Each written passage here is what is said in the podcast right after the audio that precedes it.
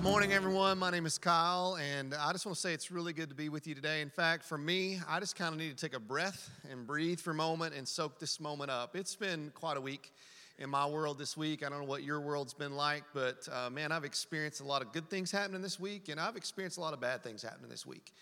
And it's just good to be with our church today and to worship with you and to get into God's word with you. And so for me, I'm just kind of breathing in this moment.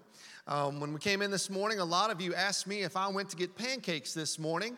Um, in case you don't know, there's an incredible thing happening this morning across the street in our Family Life Center. Um, they're serving pancakes, and it's working as an opportunity for you to give um, gifts and offerings towards the Westbrook family. Um, little Zane, um, he is going to get a kidney from his dad, uh, not this week, but next. It's an incredible thing. And so, yeah, you can celebrate that. It's awesome. And so uh, we want to be praying for them. And if you want to give towards just being um, a help to their family right now, because it's going to be a very uh, trying time for them financially, you can do that so you can get some pancakes. But I said, no, I didn't have pancakes because, in my opinion, pancakes and preaching really don't go well together. In fact, I think pancakes and naps go well together, so I'm a little concerned about those of you that just came back from eating pancakes. So if you do your dead level best after going over there to stay focused this morning, I'd really appreciate it. And um, if you missed it earlier, I think that they're serving to like 11 or something like that today. And so you can get over there, and it'll be a great time of just supporting uh, that family. Well, hey, we are in week three of our series. There's grace for that.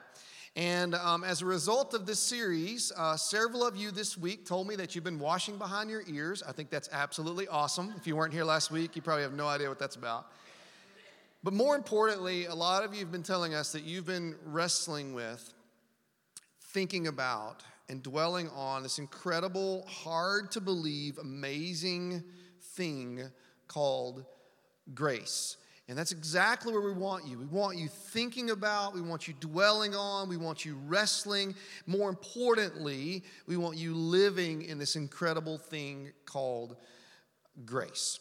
Um, last week, I know I said some things that for some people it made you very tense. It made you uh, kind of straighten up just a little bit and wonder what was being said and how to process it.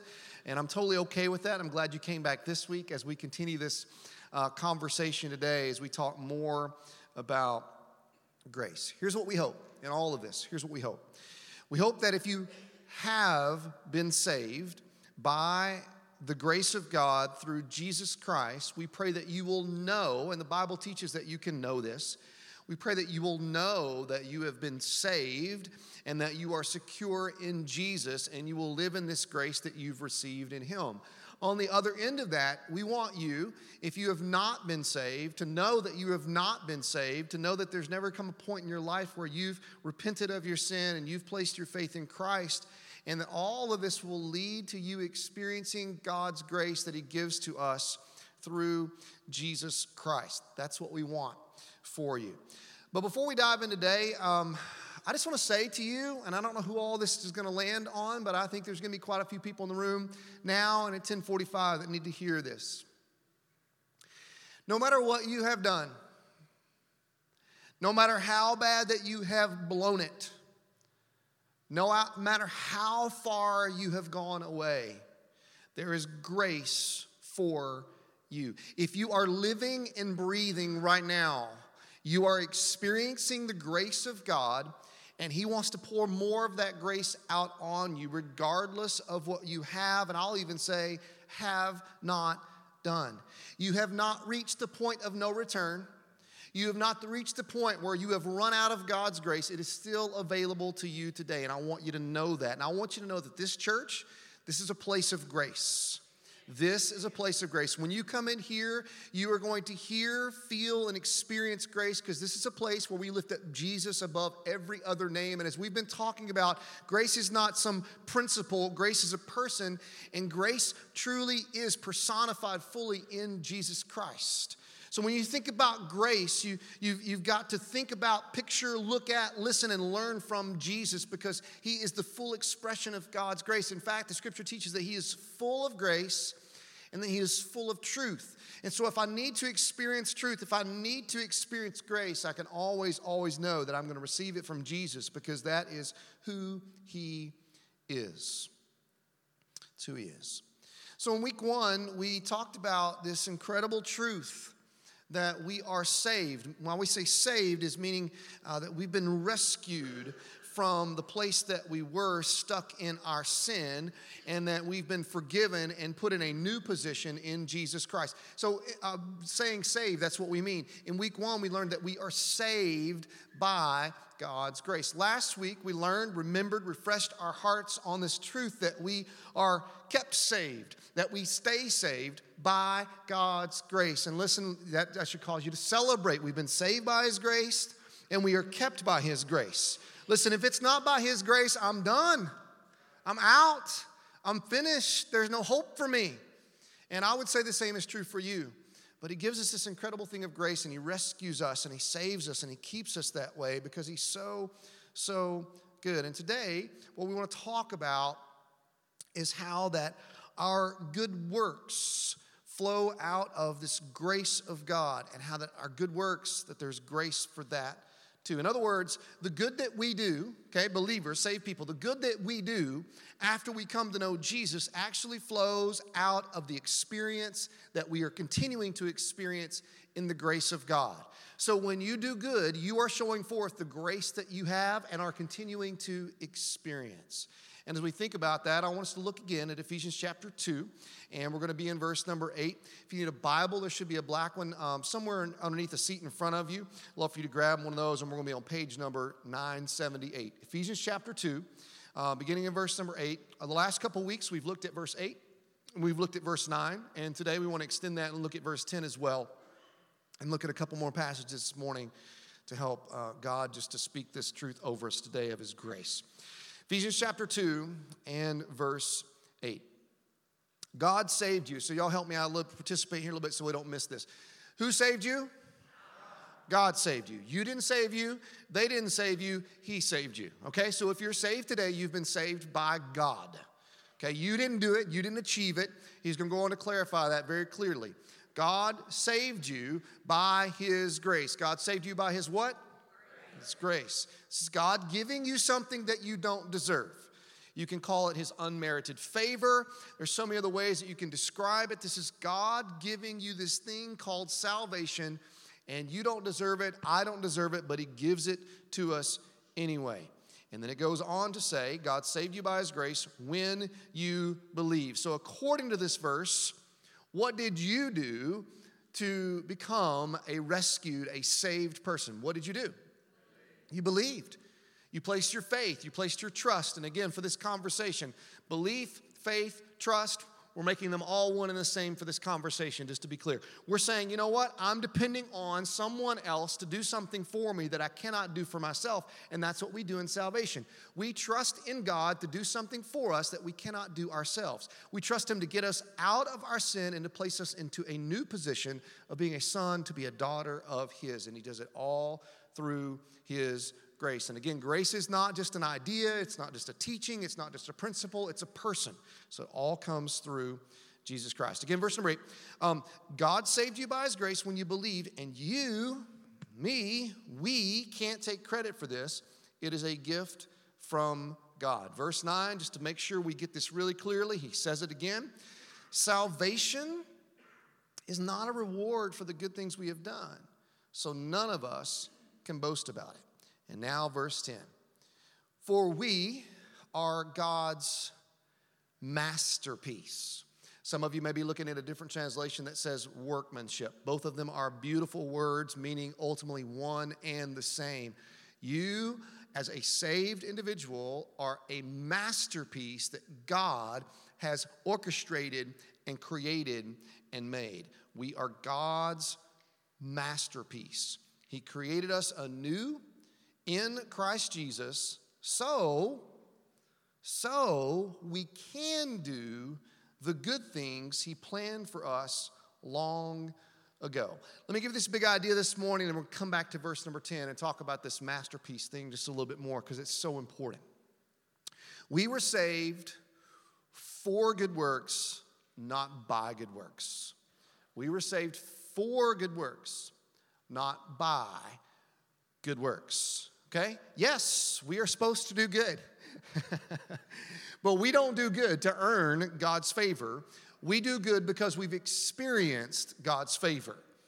We don't do good to show, uh, or to, excuse me, to earn our place with God. We do good to show our place with God. We do it to reveal to others what we've experienced in Jesus Christ. And so, if you're doing good things today as a person who doesn't know Jesus, uh, great, wonderful, awesome, but they're not counting for you to get into heaven. It's just not the way it works. In fact, you're going to wear yourself out trying, and it's going to come up empty. If you're a saved individual and you think that you're doing good things to prove how valuable you are, you're missing this completely. You don't do it to prove anything, you do it to show forth who you really are in Jesus Christ. We were saved by grace, not by our good works. So, with that being said, look back at verse number 10. For we are God's masterpiece. Let that word flood over you for just a moment masterpiece. And I don't know what you think about when you think about masterpiece, but we are talking about ultimately this fine, incredible work of art. We're talking about this creation that was done at the hands of someone that makes everybody else go, wow. Me and I, you and I being God's masterpiece, it's the result of God's saving work in our life. I'm a masterpiece not because I'm good. I'm a masterpiece because of the good one who has made me, who has made me new in Jesus. You've been skillfully and artfully made, remade, if you will, in Jesus Christ. And so the Bible declares this is who you are now. You are a masterpiece. When's the last time you walked around thinking, man, I'm a masterpiece? I think a lot of us walk around thinking, man, I'm a piece of work. right? When's the last time you thought of yourself as a masterpiece? Now, listen, you can't think of yourself that way because you've done this or you've done that or you've accomplished this or you've accomplished that. The only way that we can biblically and rightfully think of ourselves this way is to realize what God has done in me, for me, and through me, and on me. This is God's work, okay? The piece of art doesn't get to declare how wonderful it is, right? It just doesn't. The Rembrandt, right? It doesn't say to the world, look how wonderful I am. The Rembrandt is a Rembrandt because of Rembrandt. You're a masterpiece because the master builder is the one who has created you, the one who has artfully made you into becoming who he wants you to be anew in Christ Jesus. You are God's masterpiece. Some of you desperately need to hear this this morning because you need to understand your value declared by God over you in Jesus Christ. Some of you don't think you're worth anything. Some of you think, yeah, I, I blew it here and I blew it there, and so I'm absolutely worth nothing. And you need to understand that according to God and His view of you, He, he declares you a masterpiece, something that has infinite value in His eyes, something that He cannot nor will not put a price tag on, yet He will pay the ultimate price for. Listen, here's how much God paid for you the death of His one and only Son, Jesus. That's how much He says you're worth to Him. And so when he declares you a masterpiece, he's saying, I paid my one and only son for you. And now, because of what I've done in you through his death and his work on the cross and his resurrection, I'm declaring you a masterpiece. Listen to me, you're a masterpiece. You're God's masterpiece. This is who you are now, saved people. Oh, how valuable you are in Christ Jesus. And I don't know how you've been thinking of yourself lately, and this is not about you thinking more of yourself. This is about you understanding more about how God thinks of you. Okay? And God says that you're his masterpiece. God says that you have value. God says that you're his prized creation. Again, you're God's masterpiece. Whose masterpiece? You're God's masterpiece. This is the point, right? God did it. He thought it out, He planned it out, he acted upon it, He designed, He crafted, He created, He made you and made you new when you came to the place of faith in placing your trust in Jesus Christ and experiencing His grace. This idea of masterpiece here and Him recreating you and remaking you into who He originally intended you to be is God showing forth His fullest and greatest and most creative powers ever. I mean, we think about God speaking and the world coming to existence, and let there be day and let there be night, and all these incredible things that we see in Genesis. Listen, the most grand piece of his creation is you being made new in Jesus. Maybe y'all hearing that for the first time. Maybe you don't know if that's true or not. You are God's most grand, prized piece of creation, having been made new in Christ Jesus. More amazing than Him speaking the world into existence is Him bringing you out of your sin, forgiving you, and making you righteous in Christ, and giving you a position as a son or daughter of His. And He says, You're His masterpiece. You're His masterpiece. Listen, when God saved you, He didn't like mildly save you. He didn't like kind of sort of save you. He like saved you and rescued you fully. This is his work. This is what he does. This is what he loves to do. It's the reason why he gave his one and only son, Jesus. And so he's the master builder creating these masterpieces.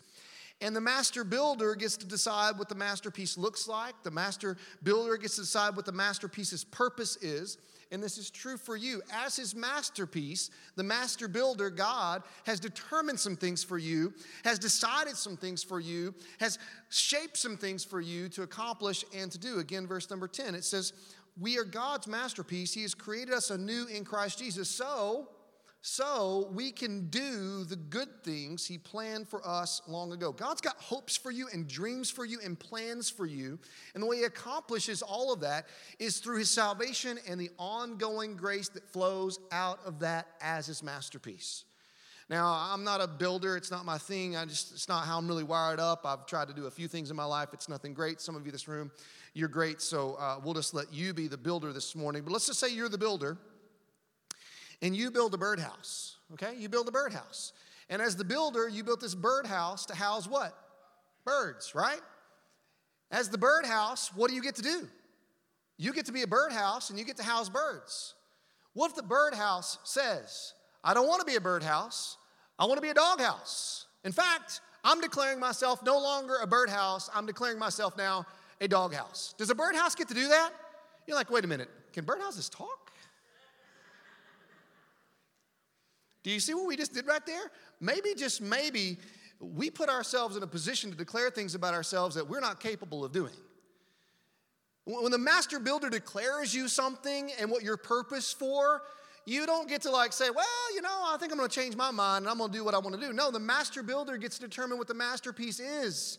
He calls you his masterpiece and he's got plans for you and he's got a purpose for you, and we're here to carry it out. God saved you for good works. He saved you and He has incredible plans for you. Last month, we talked about vision and we talked about God showing you and showing me what He wants for our life and what He wants to accomplish and, and what He wants to do. Listen, all of this factors into this whole vision thing.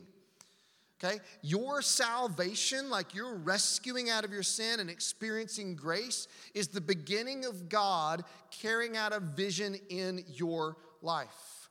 And He saved you to do good things. He saved you to do wonderful things. Being that father that you're supposed to be, listen to me, there's grace for that. That's why Jesus saved you. Being that husband that you're supposed to be, there's grace for that.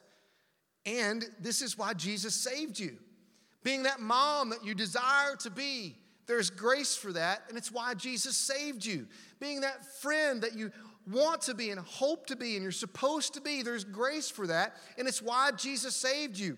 Being whatever it is that He intends for you to be, it's the very reason why He saved you and rescued you. It's to become everything that He intended you to be and to accomplish everything that He wanted you to accomplish. I think a lot of us, a lot of us, a lot of us find ourselves thinking there is grace.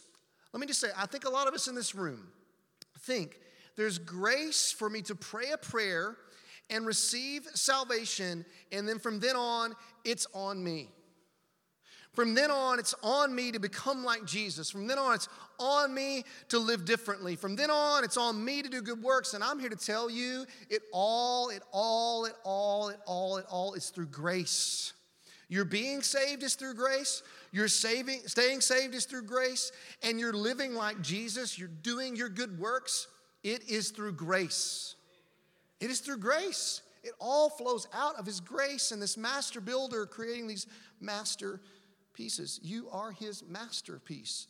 He's changed you, he's saved you, he's redirected you, he's recreated you, he's repurposed you. This one's going to freak a few of you out. He's re identified you. He doesn't call you a sinner anymore, he calls you a saint now. You're like, wait a minute, is that true? Read the scripture. Find me a time when the scripture calls believers sinners. He calls them saints over and over and over again. That's what he does.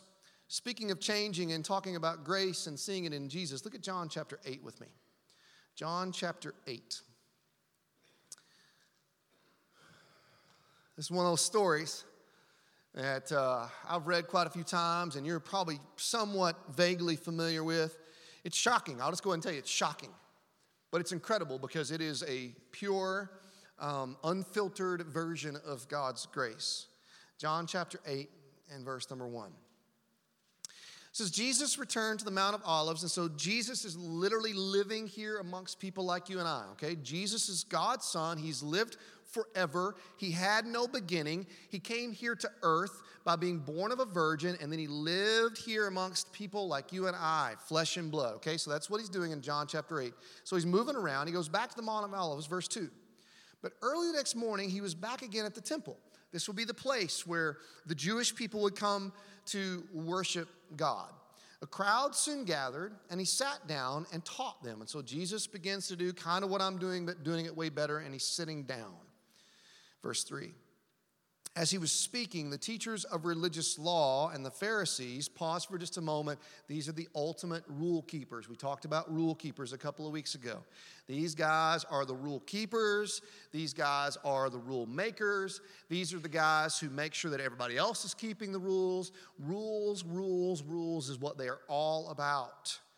It says that as he was teaching, uh, the teachers of religious law and Pharisees brought a woman who had been caught in the act of adultery, and they put her in front of the crowd. Now, I think everybody in the room uh, probably knows what the word adultery means. It means to have a physical interaction of sexual activity between at least one person who is married and one person they are not married to. Okay? And in case you didn't know, it's wrong. Just make sure you know. Some people don't know this, and I'm saying that with like like kindness towards you. Some people don't know. You need to know this. It's wrong. So they bring this woman who had been caught in the act of adultery and they put her in front of the crowd. Verse 4. Teacher, they said to Jesus, this woman was caught in the act of adultery. Verse 5. The law of Moses says to stone her, and in case you're wondering if they're correct or not, they were right. They were so right, but they were so wrong. And it says, What do you say? Anybody else besides me just like, Where's the dude? Why just her? Like, if she was in this activity, she's not alone, right? Like, you can't do that by yourself. You just can't. For whatever reason, and, and another question how did they catch her? How did they, it says they caught her in the act. Fishy, right? What's going on? What are these rule keepers up to? And they say to Jesus, What do you say? It's a setup, is what it is. They're setting Jesus up. Here's the law, here's what she's done. We know we're right. What are you going to do about it? How are you going to carry this out? We're supposed to stone her. What do you say? Verse 6. They were trying to trap him into saying something they could use against him. They, they hated Jesus, they just hated him. Uh, because of a lot of reasons, but ultimately because Jesus seemingly wasn't about their rules. Now, we talked about this the other day. Jesus completely followed what the Father told him to do, and he did it perfectly. He kept the law. But these guys didn't just want to keep the law, they wanted to keep the laws about the laws about the laws that they had created. And so they were really upset with Jesus because he was messing up their whole religious deal. Again, they were trying to trap him into saying something they could use against him. But Jesus stooped down and wrote in the dust with his finger. Do you see what's happening? He's ignoring them. Verse number seven. That makes you all happy when somebody ignores you, right? They kept demanding an answer. So he stood up again and said, All right, but let the one who has never sinned throw the first stone. Normally, this is a mic drop, but in this instance, this will be a rock drop, right? They're ready to stone him. Seemingly, they are holding stones in their hands and they are ready to do it. And he says, Hey, whoever like hasn't sinned, like you just you just go ahead. You do that. Then he stooped down again and wrote in the dust. Verse 9. When the accusers heard this, they slipped away one by one, beginning with the oldest, until only Jesus was left in the middle of the crowd with the woman. I've often wondered what was he doodling in the dirt? Was he drawing pictures? Was he writing words? What did he write? Here's my conclusion I don't know. There's a lot of thoughts out there. Some people would suggest that he was writing down the names of the accusers. That potentially these rule keepers, these law dogs, if you will, he was writing their names down. Maybe. Some would suggest that that's what he did the first time in writing in the dust, and then the second time that he chose to, out beside their name, begin listing out some sins that they had in their life. Maybe. He could have. He knows everything. I don't know what he was writing, but here's what I know Jesus was willing to get dirty and willing to get messy. And let me tell you something grace is always messy. And grace is always willing to get into the middle of the mess. And so I just want to tell you, grace is always, is always messy. It's the reason why it makes you so uncomfortable. But let's face it, we want grace when we're in the mess, right? We like grace when we're the ones in the mess. We're for grace when we're the ones that have messed up. But when it's somebody else, eh, I don't know. Like, I don't know if I want to get dirty or not. Grace becomes an option at that point. But Jesus, he gets messy. Grace gets in the dirt with the people. Uh, let me just say this to you, church. I hope that this church is a church that's willing to get in the dirt. I hope this is a place that we are willing to get messy for the sake of grace, for the sake of people. Do you see what's happening with these religious guys? They, they only cared about the rules and they didn't care about relationships. They only cared about their laws and they didn't care about people. They could care less about this woman who's about to be stoned to death. All they cared about was carrying out their rules. They followed it up by not caring about Jesus and treating him the way that they treated him and ultimately crucifying him. They had rocks in their pockets. I don't know if you came in this morning by chance with rocks in your pockets, but I hope you don't leave here with rocks in your pockets. Hope you drop them on the ground. This is not a place where people need to get stoned. This is not a place where need to, people need to get pelted. This is a place where people need to experience the life changing grace of Jesus. And, church, would you please help me out and say amen or something right there because it's what we got to be. Check out verse number 10. Then Jesus stood up again and said to the woman, Remember, these guys are gone now. They dropped the rocks, they walked off. And Jesus speaks to the woman. He said, Where are your accusers? Didn't even one of them condemn you? Look at her reply in verse number 11. It's two words, but it's huge, where she says, No. And then what does she follow it up? She says, No. And then she says, What? Lord. It's a big deal in this moment. She calls him Lord. I don't know if you know this or not, but like in Scripture, it tells us that whoever calls upon the name of the Lord shall be saved, rescued, made different, changed, experience God's grace. And she says, No. And she says, Lord. And look what it goes on to say in verse number 11 as Jesus replies. He says, Neither do I. I don't condemn you. This is Jesus declaring forgiveness over this woman. Well, who is he to declare forgiveness over her? The Son of God, the perfect one, the one who has the power to declare this type of life altering forgiveness. That's who's saying, Neither do I. Now, if I was the one doodling in the dirt and I was the one saying this, it could have meaning, it could have purpose, but I don't have that kind of power. Only Jesus does. And Jesus declares, Neither do I. And so he extends to her this grace filled forgiveness that all of us long for, many of us in this room have experienced, and we should be forever, forever grateful for. Whether you're caught lying about not washing behind your ears, or whether you're caught in adultery, this is what we all long for is for Jesus, the Son of God who is perfect, to declare his grace and forgiveness over us. And this is what she's experiencing in this moment. And so Jesus, in his grace, forgives her. Jesus, in his grace, rescues her. This is why the gospel of grace is so good. It's also why the gospel of grace freaks people out because the gospel of grace is for bad people. And there's some of us that we've been trying long enough and doing our church thing long enough and doing our good thing long enough that we've convinced ourselves that we're good because we're good. And so when somebody bad comes along, we're like, they don't deserve that. Neither did you. Neither did you But The gospel of grace is so good because it's for bad people. The word declares that all have sinned. That includes you. Oh my goodness, shocker, right? You're like, oh, whoa, it's been so long, not me. All have sinned. And we don't stand up to God's standard. We just don't meet the standard of perfection. We just don't. We just can't.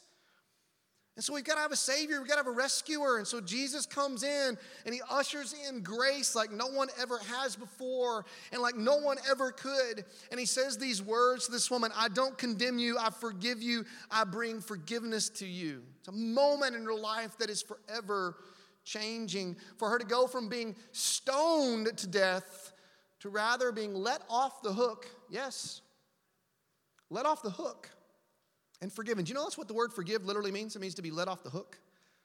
Well, there's some people that just don't deserve to be let off the hook, right? Guess who that is? All of us. And he forgives her because of his grace. Jesus in his grace forgives her. And notice the last part of the verse how Jesus in his grace changes her. Look what he says Go and sin no more. Whoa. He just said, I don't condemn you and I forgive you. Who has the power to do that? Well, who has the power to follow it up with saying this? Go and sin no more. Like she thought she wasn't even going to get up from this episode, right? She thought this was her end. Now, this man named Jesus is extending forgiveness to her, and now he is redirecting her, repurposing her, recreating her, redeeming her, re identifying her, and she's going to be able to get up as a woman who was caught in the act of adultery as a forgiven woman who Jesus says, Now you are my, catch it, masterpiece. Masterpiece. This is what he's declaring over this woman. You're my masterpiece.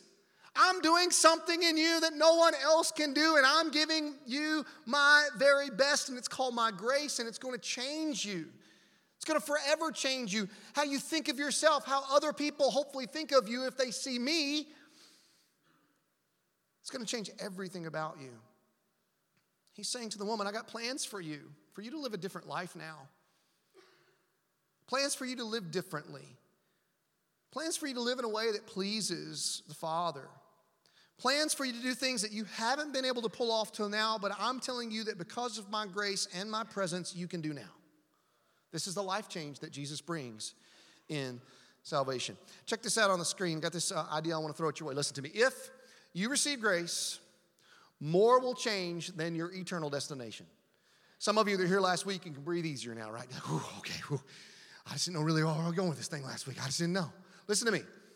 If you receive grace, and I'm talking about the grace of the Bible, whose name is Jesus, more will change than your eternal destination. And some of you that potentially got so tense last week, I would suggest to you that you have limited God's grace in your life to a get out of hell free card, and salvation and grace is so much more than that. So much more than that. God didn't just say, I forgive you, no big deal, go back to doing what you were doing. No, He said, I don't condemn you, I forgive you, go and sin no more. I'm changing where you're headed forever, and I'm changing where you're going tonight. If you receive grace, more will change than your eternal destination. And so I've just got to put it to you right now like, if you say that you've experienced grace and salvation, and you are just simply continuing to live life for yourself, have you experienced God's grace? And I am not by any means trying to lead anybody in our church towards doubt. I'm trying to lead you towards assurance. And I talked about my bout with doubt last week, and yours may look different, but listen, it's not about all of that. It's about whether or not I have been saved by God's grace and He is changing me as a result of it, or whether I have not been changed by God's grace and I need to be changed by God's grace. Again, if you receive grace, more will change than your eternal destination. Your, your desires will change, your attitude will change, your purpose will change, your identity will, it will change. And I just want to go ahead and say this before we read this next passage that I'm going to read. I really want you to come back next week because it's church, but I really want you to come back next week because we're going to talk about guilt next week. And I'm just going to like bet money in church that there's a bunch of you in this room that are struggling with guilt right now. And so come back next week, let's talk about this. Look at Romans chapter 6, verse 1 through verse number 4. Let these words of the gospel pour over you. Romans chapter 6, verse number 1. Well, then, should we keep on sinning so that God can show us more and more of his wonderful grace? Verse 2 gives us a very emphatic answer. Of course not. Since we have died to sin, that's what happens when you place your faith in Christ to receive Him. Since we have died to sin, how can we continue to live in it? Or have you forgotten? Oh, this is so important. See, the battle's here. Romans chapter 12 goes on to say that it's about a transforming of your mind. Some of you, your minds are tricking you, lying to you, and you don't know who you are. You've forgotten who you are. Right now, maybe you've forgotten this, so let it get through your thick skull what God has done for you. If He's done it for you, He says, Or have you forgotten that when you were joined with Christ Jesus in baptism, we joined him in his death, for we died and were buried with Christ by baptism, just as Christ was raised from the dead by the glorious power of the Father. Now we also may live, what does it say? New lives. Not the old way, not the old me, but a transformed person. This may lead you to think, well, like, Kyle, are you up there telling me that, like, since you came to know Jesus as your Savior, you've never sinned since? I told you last week, because I got saved when I was young, that I have, and I've, yeah, I've thought about this heavily. It's totally true. I have sinned more since I got saved than before. That is weird to say out loud, but I'm just being honest with you. I got saved when I was seven. But am I to live my life just sinning so God can heap grace on me? No, if I've done that, I'm forgetting what I've gotten Jesus. I'm forgetting what he's done for me. I'm forgetting how he has changed and is changing me. And I've forgotten that now I am free to choose to do what he has led and created me to do. Some of you have forgotten who you are. There are times that you go to work and you forget that you're a child of God. How do we know this? You don't talk like a child of God. I mean, I could keep the scenarios coming when, when, when Listen, when I sin, when you sin, it's in those moments that we forget who we are. We just forget it.